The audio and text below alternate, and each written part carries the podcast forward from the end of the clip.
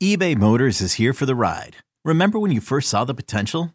And then through some elbow grease, fresh installs, and a whole lot of love, you transformed 100,000 miles and a body full of rust into a drive that's all your own. Look to your left, look to your right. It's official. No one's got a ride like this. There's nothing else that sounds like, feels like, or looks like the set of wheels in your garage. With over 122 million parts, you can make sure your number one ride or die stays running smoothly. So there's no limit to how far you can take it. Brake kits, turbochargers, engines, exhaust kits, roof racks, LED headlights, bumpers, whatever your baby needs, eBay Motors has it. And with eBay Guaranteed Fit, it's guaranteed to fit your ride the first time, every time, or your money back. Plus, at these prices, well, you're burning rubber, not cash. Keep your ride or die alive at ebaymotors.com. Eligible items only. Exclusions apply. This episode is brought to you by Progressive Insurance. Whether you love true crime or comedy, celebrity interviews or news, you call the shots on what's in your podcast queue. And guess what? Now you can call them on your auto insurance too with the Name Your Price tool from Progressive. It works just the way it sounds. You tell Progressive how much you want to pay for car insurance, and they'll show you coverage options that fit your budget. Get your quote today at progressive.com to join the over 28 million drivers who trust Progressive. Progressive Casualty Insurance Company and Affiliates. Price and coverage match limited by state law. Kane in the pipe, and it's blocked, and it is going to be covered by the Saints for a touchdown. Each your inside pass to everything Saints football. And the kick is good. We'll take you to places most fans never go. Will Lutz from 60. To practice, to the sideline, to the locker room. Following every twist, turn, and touchdown of the Saints season. That is going to be a touchdown. Taysom Hill. Taysom TD. Welcome to Inside Black and Gold. And that is going to be a touchdown again. And guess who? Mike Thomas. Now, here are your hosts, Steve Geller and Jeff Nowak. Oh, baby. Welcome inside Black and Gold, and we have just completed the first training camp practice. It's in the books. Good to be out there after a much, much extended break, it felt like, to get back to Saints football. I know Jeff and I have a ton of observations to talk about from the first unpadded practice. There's still a lot of going on when, with the additions. It was great to see 100% participation. We'll get into a interview that Bobby Hebert, Mike Detillier did with linebacker Pete Werner. And then we'll even close uh, the things out with our thoughts on number 80. He's back, Jimmy Graham, back in the saddle for the black and gold. Jeff, I thought we had a pretty tame day weather-wise out there. At least it was uh, didn't seem like a Louisiana summer day, and I'm not complaining at all. Teddy Graham. Teddy Graham. Trying to think of a trying to think of a Graham nickname, but yes, Jimmy Graham was out there. The Saints were out there. It was not crazy hot. It was only like 92 degrees, reasonable humidity. Sure. I fully expect that to change. This was one of the shorter practices. DA talked about that. It was about 90 minutes. Tomorrow, I think is going to be about an hour 45. They're going to work their way up to the the two hour practices.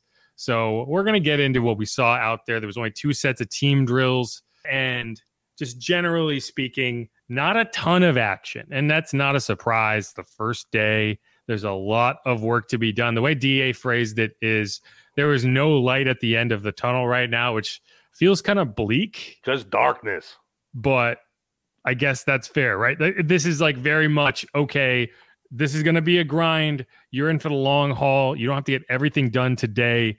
But as they say, and as the cliche goes, get 1% better every day. That's what they all say. It's stupid. It makes no sense because if you got 1% better every day, then eventually you would reach 100 and you wouldn't have to continue to get better. Anyway, we'll we'll move on. This is not a loading bar. This is a I don't know. Call it what you want. But uh, the first observation that I'll make, and that's how we're going to do this. We're going to go through observations this first segment, as you said, then Pete Werner, then some some Graham notes. But the first observation, as you mentioned, for once, knock on wood, health seems to be on the Saints' side to start. No one missed today's practice. The only player who was not a participant in at least position drills was Anthony Johnson, who did work off to the side with trainers. But everyone else got working. We had saw Cesar Ruiz, we saw Nick Saldiveri, we saw Trevor Penning, we saw Shaq Davis, we saw Kendre Miller. Everyone was out there. But a few of them were limited. We only saw a couple of reps from Trevor Penning, Cesar Ruiz on the first team. Nick Saldiveri, I did not see. For now, you're seeing Andrus Peat, Calvin Throckmorton, Trai Turner, and James Hurst kind of split up those reps. James Hurst started at guard, then moved over to tackle. But, you know, I think that offensive line group is going to be kind of interesting. You saw Max Rivera, the Saints signed him to be a center, which is interesting. He's going to be depth at center, and you're going to go from there. But it's very nice to not constantly, you know, even if you're taking attendance and you're pretty sure you're just going to cross every single name off. And that's just nice to see. You see a lot of teams around the NFL dealing with injuries, dealing with holdouts, dealing with whatever. The Saints are not all they're worried about is what is happening on the field. Yeah, that was a really big bonus. I can't remember the last time like the, everybody was there present. Uh, like you said, there might not be a hundred percent health currently, but having all the bodies in the building a huge positive, obviously, for this team to get on the same page and just seeing finally someone like even a, a Kendre Miller who we hadn't seen really much from at all on the field today. Uh, big plus for me, and uh, just looking forward now, uh, really to stacking these days together, uh, getting that day off on Sunday, and we'll get back to Monday, and that's when the pads are on, and we'll really start, you know, feeling these practices even more because yeah, it was just a little light uh, in in the tush today, if you know what I mean. light in the tush. Yeah, that is one that I have not heard, but I guess I can get on board with it. Well, a guy who was not light in the tush. I don't know. I'm not a fan of know. what I just said, but it's Michael Thomas, who was a full go, which is very cool to see. And while it doesn't sound monumental, this is a guy who has played in 10 games since the 20 to start the, the, the 2019 season. He got a little tongue tied there.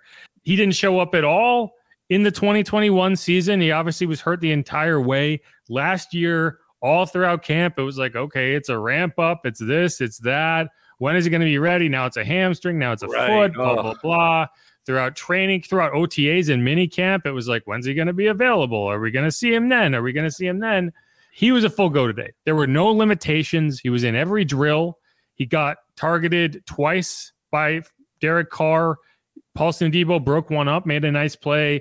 Then the second one, he got completely toasted by Mike Thomas. We talked about this a little bit. Paulson Adebo is a guy who likes to be physical. You're not going to out physical Mike Thomas. Right. That's the worst possible matchup Paulson Adebo could have. If he ever comes up against Mike Thomas, he's going to have a hard time. But Mike looks good. He looks quick. And I asked DA today, you know, how much of a boost is that just to see Mike out there? And he didn't give a what I would consider to be a fantastic answer. but I did think that his answer was interesting. Here you go. Well, I think the boost is that we had everybody available at least for some portion of, of practice today. You know, I think that's a that's a uh, that's a step in the right direction. Um, certainly, you know, I don't think anybody's uh, made light of, of how important we think Mike Thomas is to uh, our football team and what we think he can bring to our football team. Um, I know Mike's been working extremely hard to get himself ready. Um, I thought he looked pretty good out there uh, in what I was able to see. So, um, you know, I think I think that's uh, it's a really positive step. And it is like it, it really is. And you know, I've said this a few times. You're not really going to be ans- be able to answer any serious questions about how effective Mike Thomas is going to be this season until you see him play in four or five games in a row, because that's the question that we didn't get an answer for last year. We saw him in two games, got hurt in the third, never came back. And so he could be healthy all throughout camp, and you're still going to be wondering can he make it through a full NFL season? But the longer you can get him on the field and get him feeling good and not be constantly looking over your shoulder waiting for something to pop is a good thing. Both confidence wise for the team, confidence wise for Derek Carr, confidence wise for Michael Thomas. And so, you know, it's just cool to see him out there. This team is a different animal when Michael Thomas is healthy and he's healthy. And I think everyone, whether DA wants to admit it or not, everyone is more confident when he's out there. Absolutely. Just, you know, you talk about being the alpha male or whatever it is.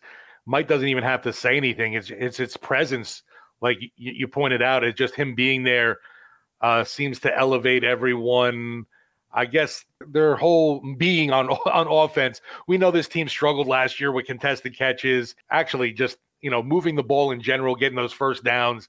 Mike's a guy that's going to help you out in so much and help everybody else around him just because of his presence.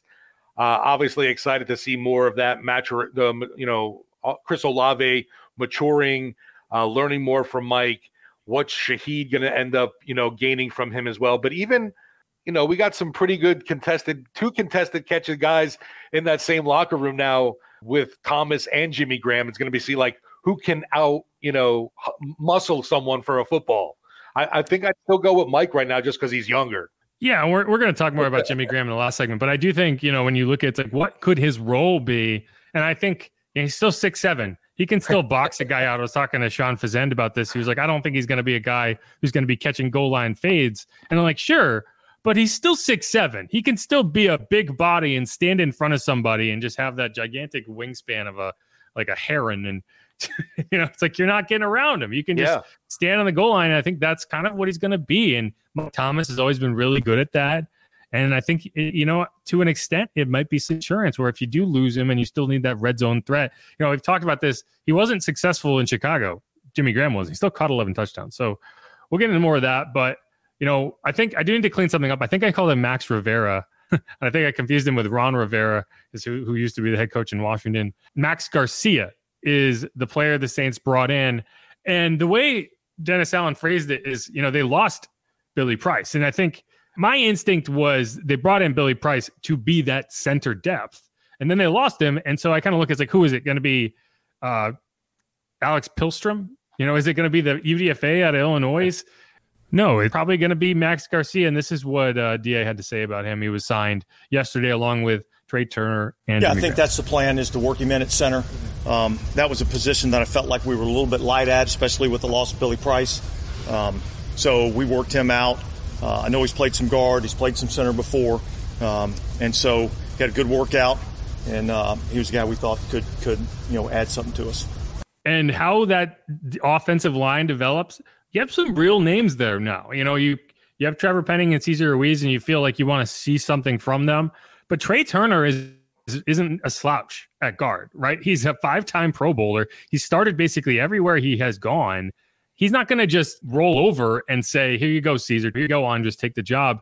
They're going to have to beat him out for it, and I think adding some competition there is only going to be good. No, and the the the addition of Turner is really immense for me, just because you know we've seen so many injuries happen across this offensive line. There's still questions even going into this season with guys recovering. Although it was, we noted obviously with the attendance, everybody out there and practicing, it was good to see uh, Ruiz and Trevor Penning uh, back on schedule uh, for day one with this squad. But yeah, Trai Turner is awesome insurance and a guy that's coming home. So I look at it as another way. It's like that rejuvenation, that rebirth for someone else on this team where, you know, coming back home kind of relights that fire under him, and he's reunited with another St. Augustine LSU dude with Tyrann Mathieu.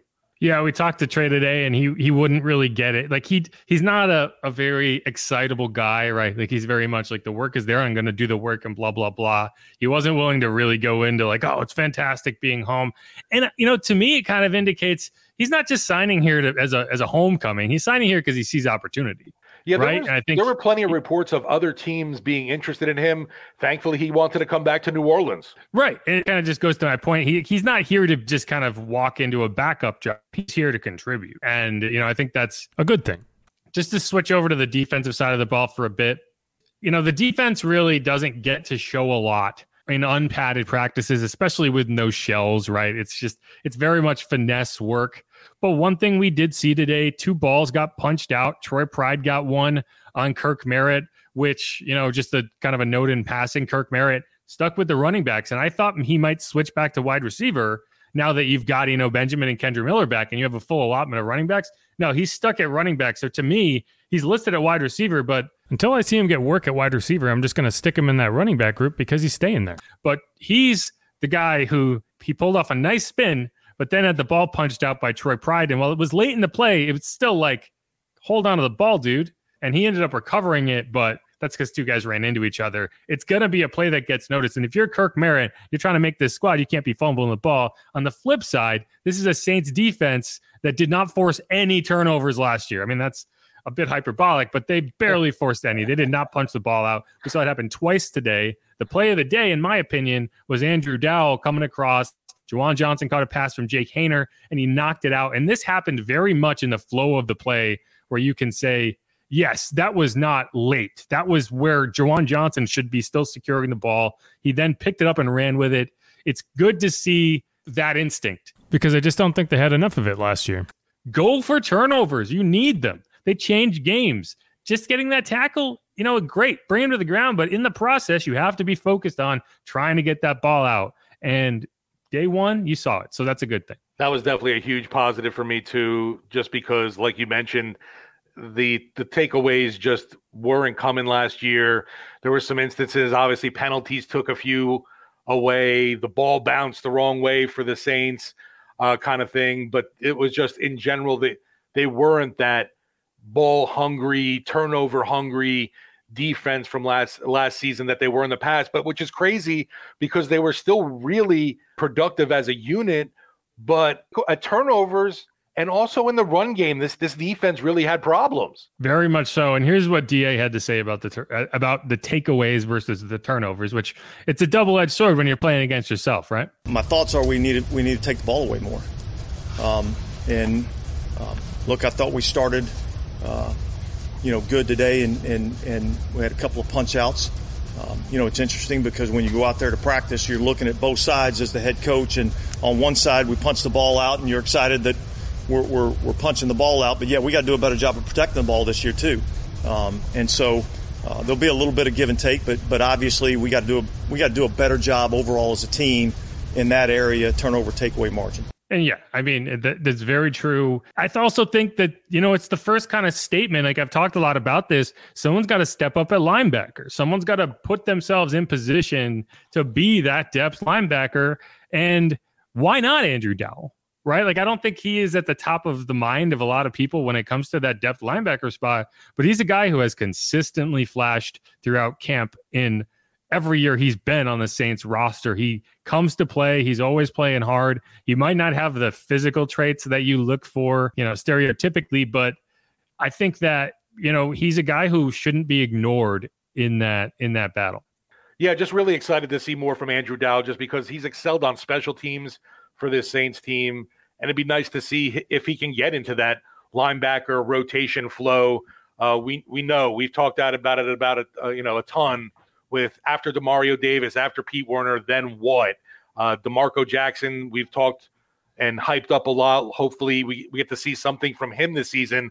Obviously, last year was a wash for him. But, you know, looking at the linebacker spot, for me too, Dowell someone I'm hopeful for because, like I said, special teams have have always been a strong point for him so far. Let's see if he can contribute more to this, you know, the defensive unit flow and get himself involved. Yeah, and if and if Pate, uh, Peyton Turner, if Andrew Dowell can be that guy, then it, you know, he's going to make the roster either way. That's the thing with Andrew Dowell. Kind of like Dwayne Washington. You looked at a guy who's not on the roster anymore. It's like he's got to make the roster. Could he possibly just contribute at running back to help you save a roster spot and maybe keep someone somewhere else? I don't know. Maybe maybe that's something you can do. Um, but either way, I think that's going to be an interesting numbers game. We're going to have a lot of time to really go through a lot of this. One funny thing that happened today was Da got challenged by Marshon Lattimore to to, to run gassers with him, and he kind of joked that he uh like he was asked whether he beat Marshon. He said no, and because that would be a problem if he outran Marshon at this point. But he it did, did beat some of the linemen. Uh, and it so, did seem so, like he was talking a lot of trash to Marshon while he was running. Well, I'm sure because I don't think Marshawn expected him to do it. And so he's like, okay, bet. Um, but a lot of the coaches did, I think. And and I was just on a podcast. I was on the Pick Six podcast with uh, Ryan Wilson of CBS Sports, and we were talking about just basically like because he brought that up, and I do think it's just an indicator of like I think this team is very loose right now. I think they're a lot more comfortable this time this year than they were last year because there was a lot of questions last year. How is Jameis going to come back? Is this really Dennis Allen's team? What does the Pete Carmichael offense look like? Is it just a placeholder? And like, what is this?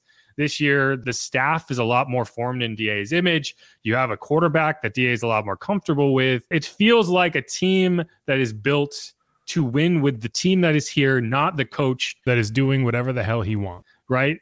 And I, I just I you you look at it and you just see a lot more confidence out of the plays on the field. You feel a lot more comfortable with everything.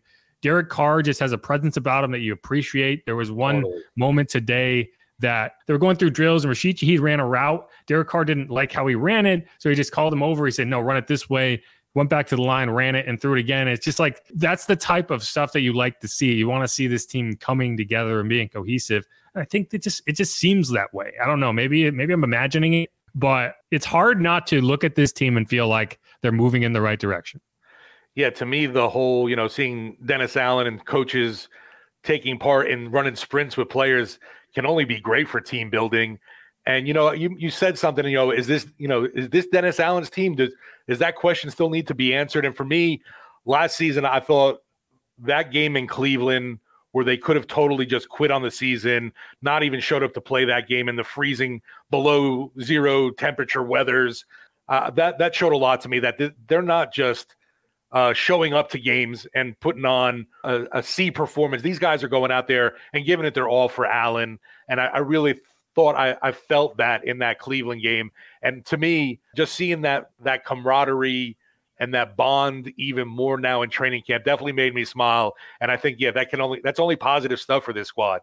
Yeah, I think it's easy to overlook chemistry uh, when you're kind of looking at a team and you're looking at all the faces and the skill sets and everything. Okay, how good is the quarterback? How good are the running backs? Like playing well together is a lot of time more important than the individual quality of the parts that you're that you're looking at. And I think you're ex- absolutely correct. That team last year could have phoned it in, much like they did in Week 18. They could have done that much earlier in the season right? Like no one would have blamed them going out to Cleveland and laying an egg in the freezer bowl, and instead they won that game. No one could have blamed them for going out to Philly and losing to the eventual NFC champions.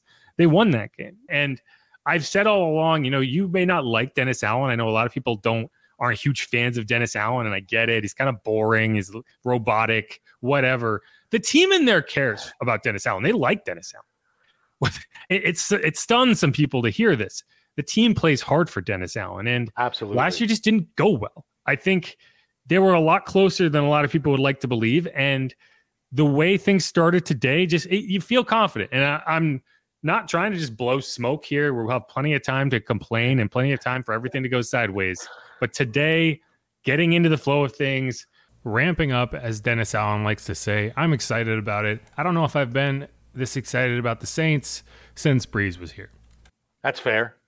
I mean, last season there was, you know, that that optimist, that hopeful optimism. I don't know what you want to say, you know, but I don't know if anyone really believed this that team could be a contender, even with when it was Jameis leading the the way, and certainly when Dalton came in. I don't think anyone thought that this team was going to amount to much, and they still made a push to do it. I give them that much of a credit that it was down to the wire. Yeah, they weren't able to pull it off, and hopefully that toughens these guys up even for more for this season. I don't know. I agree. I agree. And I'm looking forward to keep watching it. I had a lot of fun out there today. I'm going to have a lot of fun the rest of the week. I'm looking forward to seeing all the fans on Friday. I always say like the practice is different when the fans are there. Like the players clearly just get into it. And I understand why. It's it's exciting. It's they love playing in front of fans. That's why they do it. It well, was good to hear. Uh, there was a lot of vocal coaching out there too. I don't know. Uh, the acoustics seem to be extra extra good today. I was hearing a lot of uh, uh, back and forth between coaches and players, and uh, just that kind of you know I don't want to say anger, but that aggression. Uh, you you need that in football, and it was just really welcome. No doubt. But all right, let's wrap up that segment. We're going to come back and we're going to play you a WWL exclusive interview with Pete Werner. We were not in on this interview, but Bobby Hebert and Mike Detillier were. So we're going to throw that at you. Keep it locked on Inside Black and Gold. Okay, picture this. It's Friday afternoon when a thought hits you. I can spend another weekend doing the same old whatever, or I can hop into my all new Hyundai Santa Fe and hit the road. With available HTRAC, all wheel drive, and three row seating, my whole family can head deep into the wild. Conquer the weekend in the all-new Hyundai Santa Fe. Visit HyundaiUSA.com or call 562 for more details. Hyundai, there's joy in every journey.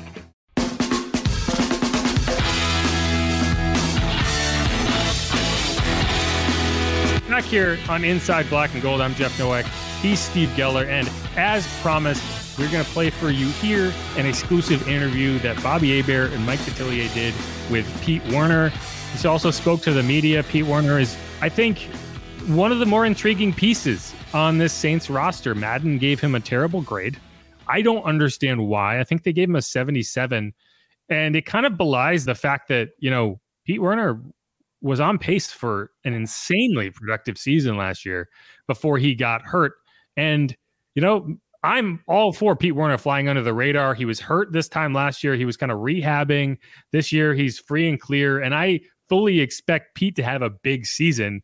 And I think the Saints need Pete to have a big season because while Demario feels eternal, I do think that he needs a bit of help. He's not going to be that sideline to sideline guy. He needs someone to be a running mate as a volume tackler, and Pete can be that. So I'm I'm excited to see what Pete can do, and hopefully he can avoid the injury bug. And because because I don't think a lot of people take into account how frustrating it is for a player to start injured, to get hurt in the season, to constantly be pushing that boulder up the hill, and then it's like God, another injury, right? You're talking about fitness. You're talking about being in the game plan. You're talking about film study. You're talking about being ready week to week. It's the same thing I say about Paulson Adebo. Like, I don't think you ever saw the best version of Paulson Adebo last year. And I don't think you really got much of a chance to see the best version of Pete Werner last year. No, and I, th- I think a lot of fans don't understand the fact that these players end up becoming, we hear a lot, you know, it's the, the locker room, the family, and you don't want to let – that brother, that guy next to you down kind of thing. And if you're not able to be at the top of your game healthy and you know there's a drop off in play, you you feel bad. You don't want to be watching your guys from the sideline. It kills you. Uh, uh, that's why you mentioned a, a, guy like Demario Davis. You know, he seems like he's eternally, you know, the eternal fountain of youth. Cam Jordan's that same way. I dread those days when there's that drop off from them. right. Well, and, and, especially a linebacker, I don't know what you're going to do if there is a drop off because it's not it's not like oh Demario Davis looks like he's lost a step. Let's go to the next guy. Who? like I don't know what they would have done last year if not for Kaden Elliss. Like if they have five games missed, like I, I, was just hyping up Andrew Dowell. I don't want to see Andrew Dowell out there for five games. Um, right. But you know, I think Pete Werner has a chance to kind of be the leader of this defense. He's I don't know, personality wise, I think he has some learning to do in terms of I'm not sure if he is the type of vocal leader that Demario is, and few people are. Let's be real. Right. But I do think that this is a year that I want to see Pete be more of a vocal leader on the defense. So here's that interview that Bobby Hebert and Mike Detillier did with Pete Werner. Enjoy. Mike Detillier along with the Cajun Cannon, Bobby A. Hebert, with Saints linebacker Pete Werner. Pete uh, is kind of pajamas and slippers and almost autumn dated. It wasn't too bad out there heat wise, but uh, uh, I think it'll be more impressive a little bit later on. So, how was the first workout? It was great. Yeah, we got a little bit lucky with the with the weather, um, as well as an hour and 30 minute practice to start it all off. But uh, it was great to be out there. Uh, it felt felt great just to get moving around again and playing with the guys that you're going to go out and compete with. The communication part between you and Demario is so good out there on the field, and didn't take long for you guys to be on the same wavelength. Sometimes it takes a little bit longer than others, but you guys connected right away.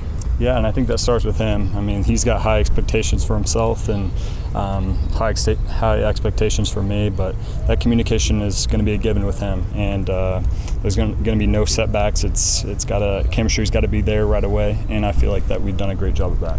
Pete, how do you feel coming into your third year? You, you feel like uh, like I'm a veteran now, none of this rookie stuff, and you know running around and just trying to make plays. Is everything kind of like second nature to you defensively you're trying to do and therefore if it is second nature you can play with a lot of confidence. Yeah i would say confidence is continuing to grow. I wouldn't necessarily put me on that vet status yet but again not a rookie as well. I mean i'm getting more confident confident. I'm not just flying around. I mean i'm really getting comfortable getting stable with this defense and kind of uh, establishing my role on the team. And um, i will get closer to that as we as we get going but I mean, it just feels so good to be in the spot you're in and, and impact others, especially some of these young guys coming out. Pete, you were off to a great start last year. It seems like you can almost count on you. Going to have double digit tackles uh, game in and game out, and then you get hurt. How discouraging was that? It's just bad luck or what? Because you, you were having an outstanding season. Yeah, it, it, was tough. I had to go through a little adversity there uh, with an ankle, um, but you know, I really you really got to build on that uh, great season from the start and uh, expand from the start of this year, and hopefully uh, capitalize on that. Um, so just continue to get better and better, especially through this game. With two new projected starters at defensive tackle, Pete Jenkins always tell me, Mike, they're the first line of defense. Mm-hmm. They protect those linebackers and give them a free run.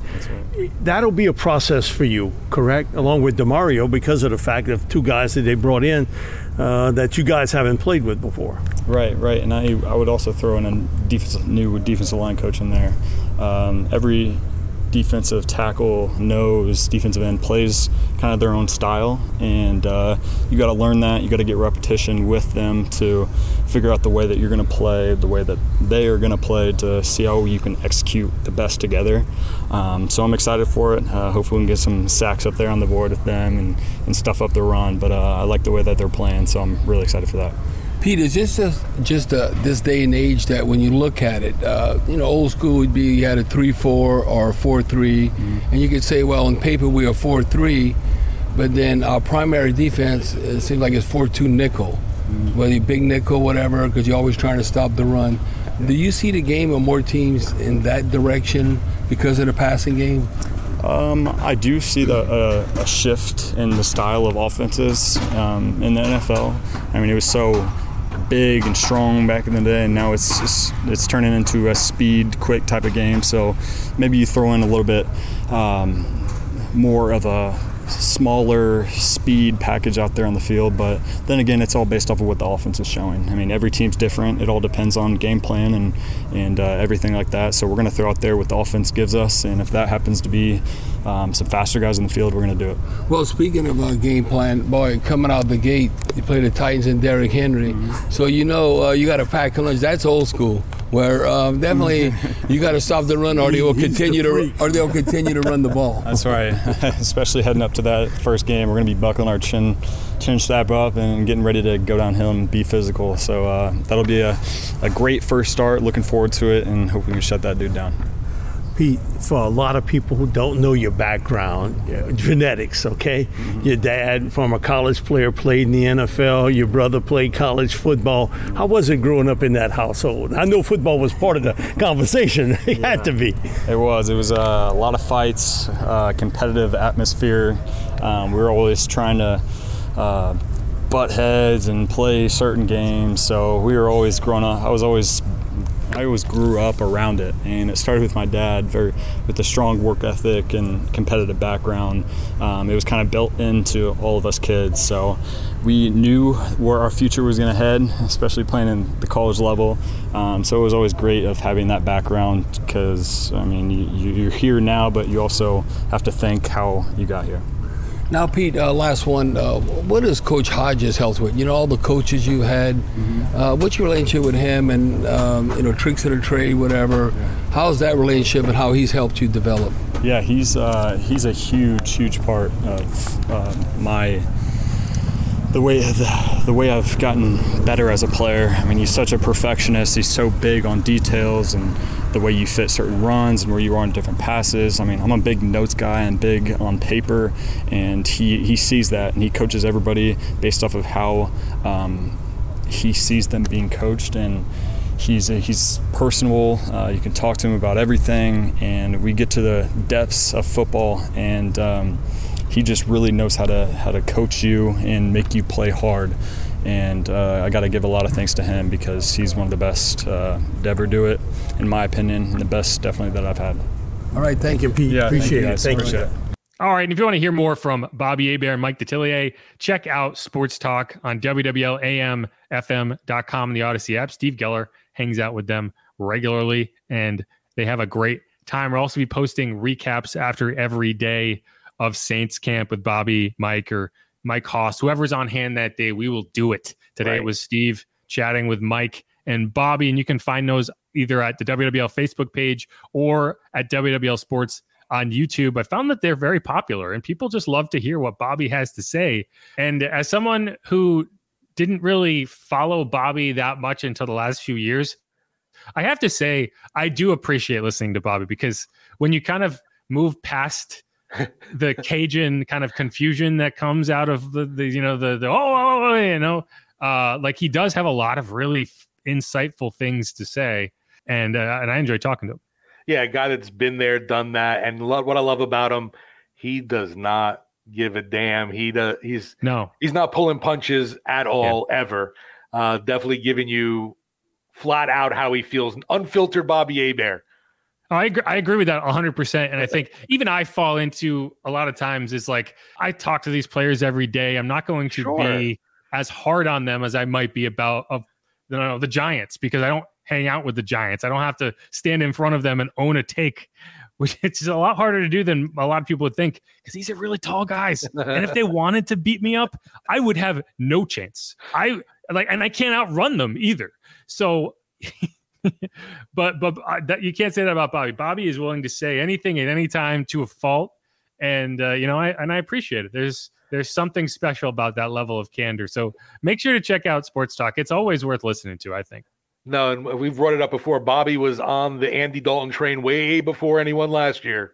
Yeah, yeah he's usually right. You know, and uh, I, I give him crap sometimes, but uh, I, I do really respect, respect his opinion. But all right, let's wrap up that segment. We're going to come back, and I want to talk more about Jimmy Graham and really the tight end position in general. Because we also got a chance to talk to Taysom Hill today. And I thought he had some interesting things to say, both about Jimmy Graham and about his role, which I don't even know why. Like, I asked him if he considers himself a tight end. He was like, eh. um, we're gonna we're gonna get into that. This is Inside Black and Gold. I'm Jeff Nowak. He's Steve Geller. You can follow me on Twitter at Jeff underscore Nowak. You can follow him at Steve Geller, WWL. You can follow the show on Twitter at Saints underscore pod.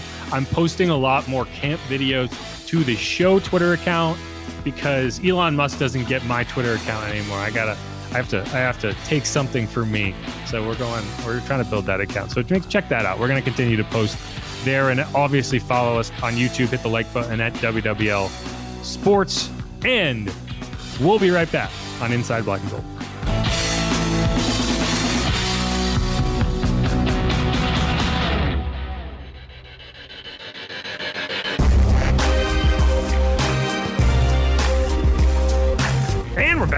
One more segment breaking down the first day of New Orleans Saints training camp. And I, I feel like like waking up this morning was like, you know, like like Christmas morning. I was just so excited. I woke up early. I woke up at six. I normally wake up at like seven, and I walked the dog. I, I was so pumped, and then I sat. I got back from walking the dog, and I was ready to go. And I was like, wait, I have like an hour.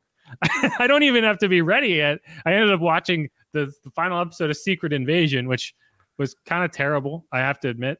Oh, um, no, I haven't gotten into it yet. It's all right, but like I was so I was so amped up that I I was like ready. I was sitting on the couch, like I guess I'll go get a coffee or something. Well, that's why you got a uh, prime parking spot today too. I did. I, I, didn't have to park in like the satellite lot. Yeah, and so I'm Jeff Nowak. He's Steve Geller. This is Inside Black and Gold the big news that we haven't gotten to talk about on the podcast yet, really, the Saints brought back Jimmy Graham. And I think I was not alone in that initial news breaking and thinking, oh, they're just bringing him back so he can retire as Saint, right? Like that's the deal. You sign that one day contract and you're going to, and no, very much no. This is a guy who they had considered bringing back multiple times, never worked out. This year, it did. And Jimmy Graham is on a one year deal coming back for the New Orleans Saints. And I was talking to Sean Fazende about this I don't think you would have gotten Jimmy Graham to agree to come back without some kind of not necessarily a guarantee you make the roster, but assurance that you're going to give him a realistic role to play into, right? This is not a vanity project. He's not coming back unless he thinks he can make this roster and expects to play in games in the Superdome, which is what he promised fans they would see. Uh, I don't think he means preseason games. So you know, Jimmy still six seven, still can move. I'm, I'm excited to see what he looks like when the pads come up. Yeah, obviously. I mean, this is one I didn't expect or see coming, honestly, either. Oh, uh, you you mentioned, you know, the signing, and I was like, oh, cool. You know, yeah, the one day deal to come back and retire is saying, eh, that's not the case. That man's coming to play, and what a turnaround for this this group in general. Because I know initially after last season it was like, what what are we going to do here? Uh, this was you know before even like the signing of a Foster Moreau was brought in, and and then you know there was okay, you, you see a little bit of depth there. Uh, they added even you know Jesse James, you know now a, a Jimmy Graham to that group.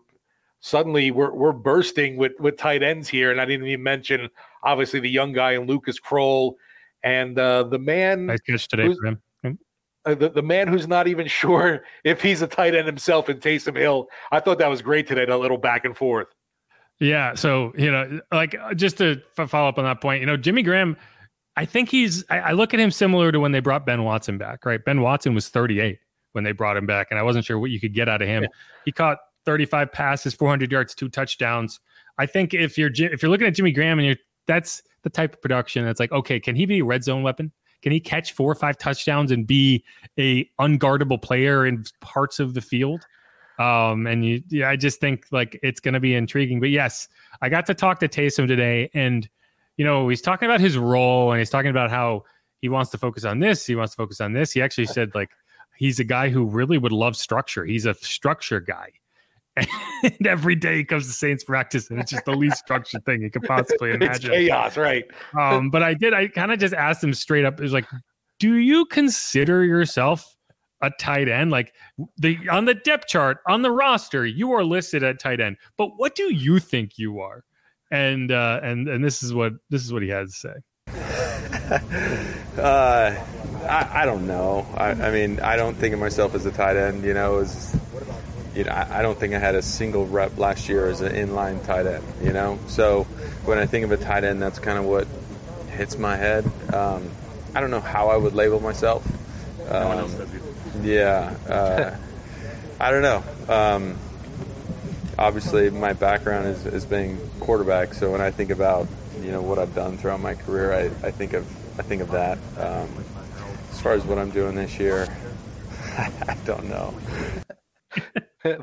so, in summary, absolutely not. Taysom Hill does not consider himself a tight end, just like everybody. There really should be just a separate position on the roster.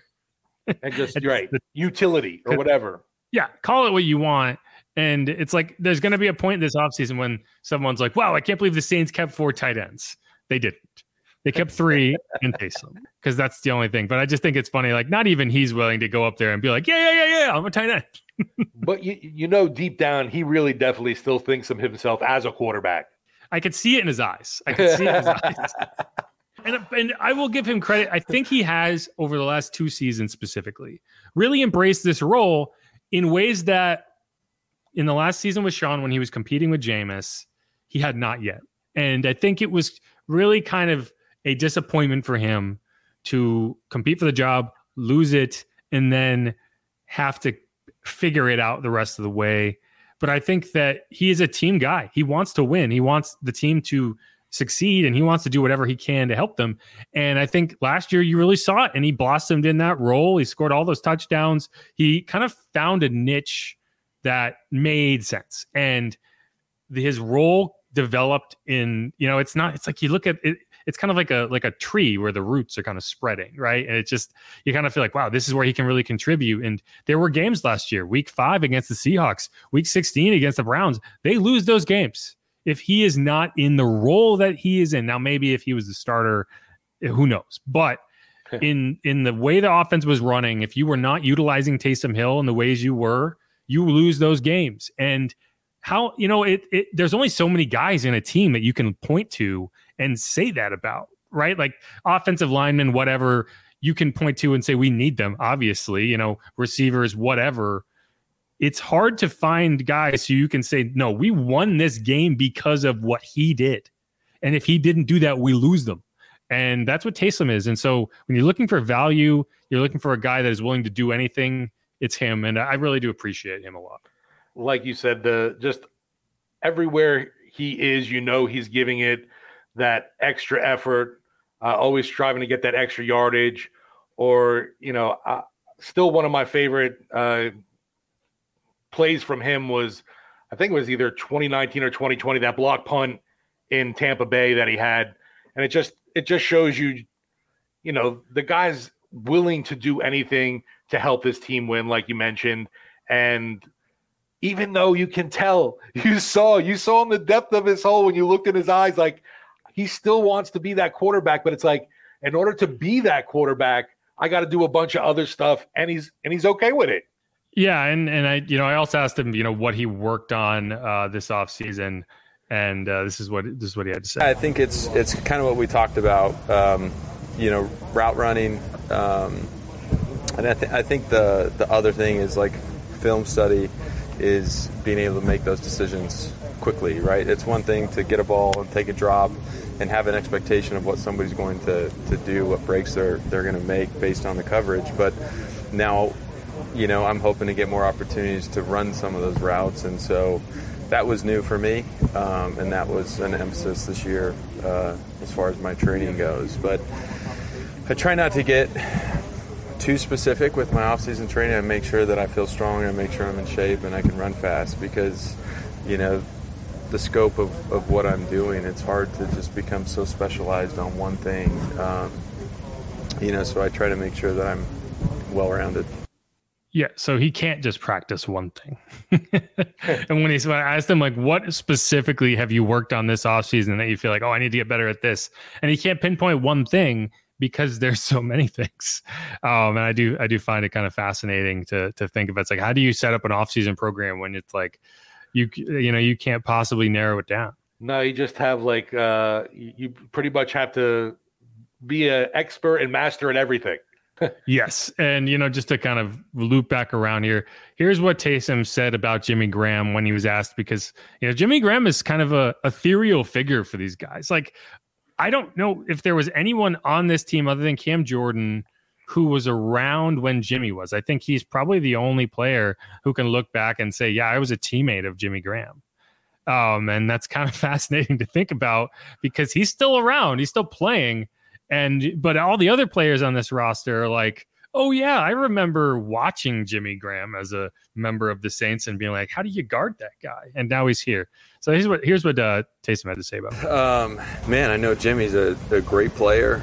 Um, I feel like through the years and my time here, we would often bring up Jimmy of how he would run his routes, and so you know, conversations with Drew, it's like, oh, Jimmy used to do this, or on this route he would do this, and so his name was always coming up, and we'd pull up old film and watch his stuff. So, um, and obviously played him a couple of times when he was up in Chicago and, and whatnot. So, I've been following his career, I've seen what he's done, um, and now to have the opportunity to play with him is super positive. You know, there's a guy that's just had a ton of experience.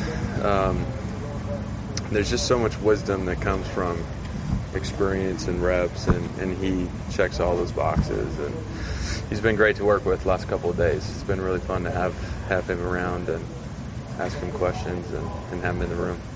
And here's what Derek Carr had to say about about his new six seven tight end. Besides the resume and the, the leadership and you know you know who he is in the locker room, he's a great guy. You know, Jimmy was one of the guys Davante would always talk about. You know, uh, that he just loved him as a person, loved him as a teammate, and I didn't even know Jimmy then, you know. And then when we signed him, uh, you know, the very first thing is Jimmy was talking about how much he loved Davante. So that, I was like, okay, it's mutual. They like each other, you know. And so um, that was my only impression that I had of him from afar. And then yesterday we sat there and talked for 30 minutes. And, you know, we talked about you know Drew, Aaron, Seattle. We talked about different, a whole bunch of different different stuff. And you know, I had questions for him and uh, you know all that stuff, especially as a pilot too. You know, flying around and stuff like that. So I had just getting to know him, you know, what makes him tick. But when you get around him, you're like, you just want him in the locker room, you know.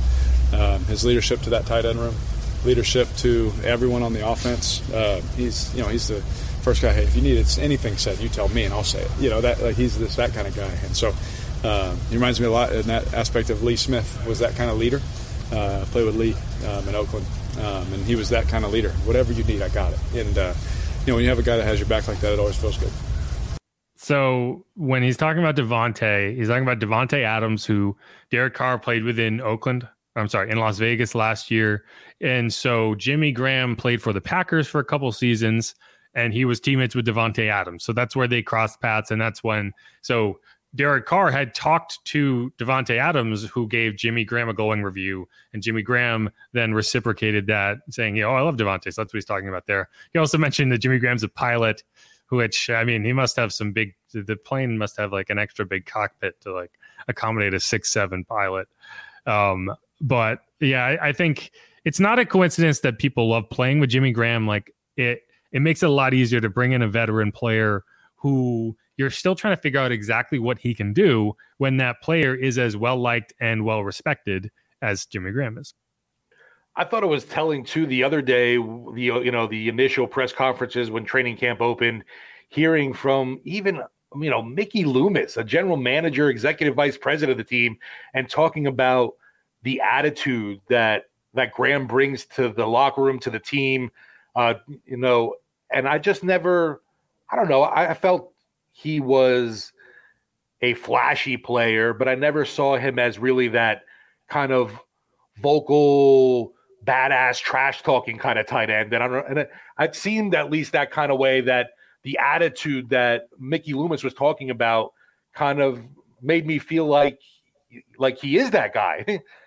yeah, and and I think just part of that is just playing however many what 15 seasons in the NFL. I mean, you gain an understanding. Like Mickey talked about how you know the maturity level yes. that he had when he was a young player here is a lot different than what he has now, and and that's part of the reason you bring in veteran players. That's part of the reason he's an attractive fit. It's why the Saints have looked at him, and especially in a tight end room that has a lot of young guys, right? Foster Moreau is what 25 26 like J- Juwan Johnson's in that, in that range too like these are young impressionable guys now they have a veteran to look up to because it's tough it's tough to learn how to be an NFL player and also be leading younger players, right? Like Cam Jordan has made that a science. He's made it an art form. It's not as easy as it looks. And, you know, now I think that takes some of the pressure off a guy like Juwan, who can now kind of lean on someone who's done it before um, as he's still learning. Like it, it, takes more than two years to learn how to play tight end in the NFL. Um, and so now he's got Jimmy. I, I think it's a good addition. He, I, I still think there's maybe a 50 50 shot that he makes the roster let's be real. He is 36. I don't know how much he has left to give. Um, but it's still going to be fun to watch, and you know that's that's all you can ask for as a as a fan of an NFL team, right? Just want to have a good time. Yeah, um, I guess maybe I'm more confident in him making the roster just because of the quote unquote skins on the wall that he has, and I guess yeah, time will tell if he really is still in football kind of shape. I'm just curious though, what what should we really expect from Graham if he can play a 17 game season because obviously he's not going to be that 11, 12 touchdown a season guy. Well, let's say 50 50 is a heck of a lot better odds than I'd give most, if not all, other 36 year old players who showed up ready for another season of football, right? um, so those are pretty good odds, in my opinion. Yeah, yeah. Of uh, and he, I think he's going to have to show in games in the preseason what he has left, and and that's when I put that at.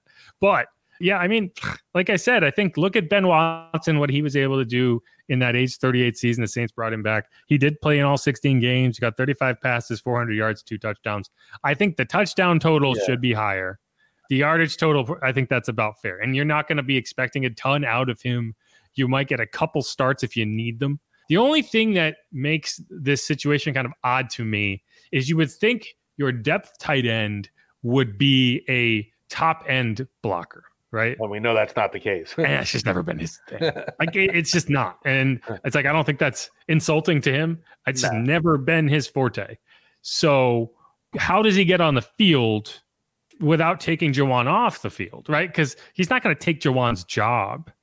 So is he kind of just insurance if Juwan gets hurt, or I don't know. So that's going to be something we have to we have to kind of decide. But you know, until we see him do something in in a real, even in one of these joint practices, you know, I'm not gonna I'm not gonna jump over over a barrel to be like, wow, he's that guy. Um, but for now, you know, we haven't even talked to him yet. I am look, looking forward to talking to him hopefully later this week.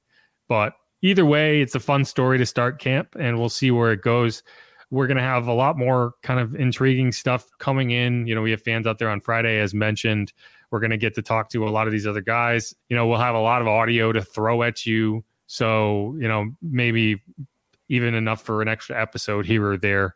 But for now, we're going to stick to the normal two week, two episodes a week. So the next one we'll probably record over the weekend and get to you on Monday.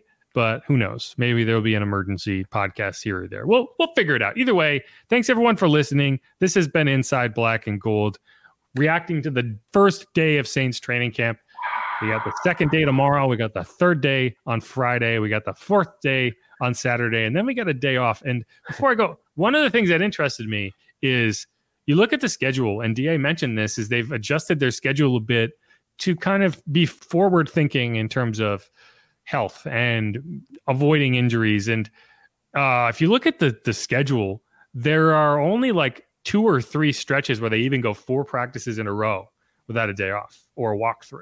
And I think that was intentional. And I, am happy about it because the first, like that 10 day stretch to start camp where you don't even get a day off is brutal.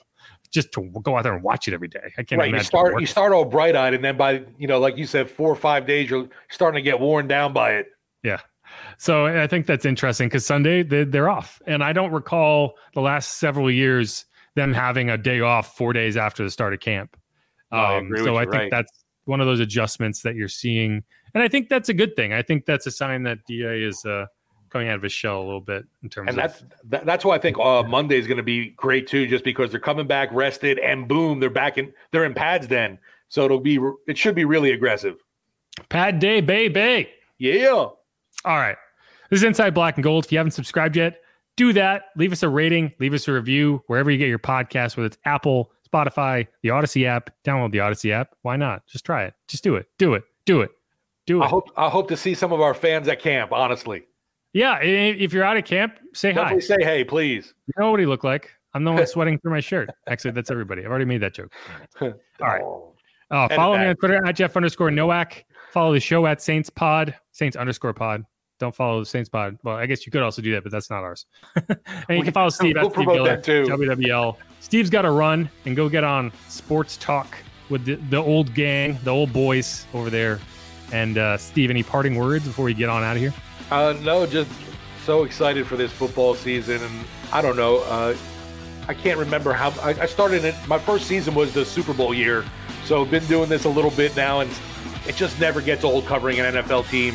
Feel blessed to do it, and, and love this part of the job for sure. No doubt, no doubt, and we love all of you. Absolutely, That's why we do it. But all right, be easy, y'all. Peace.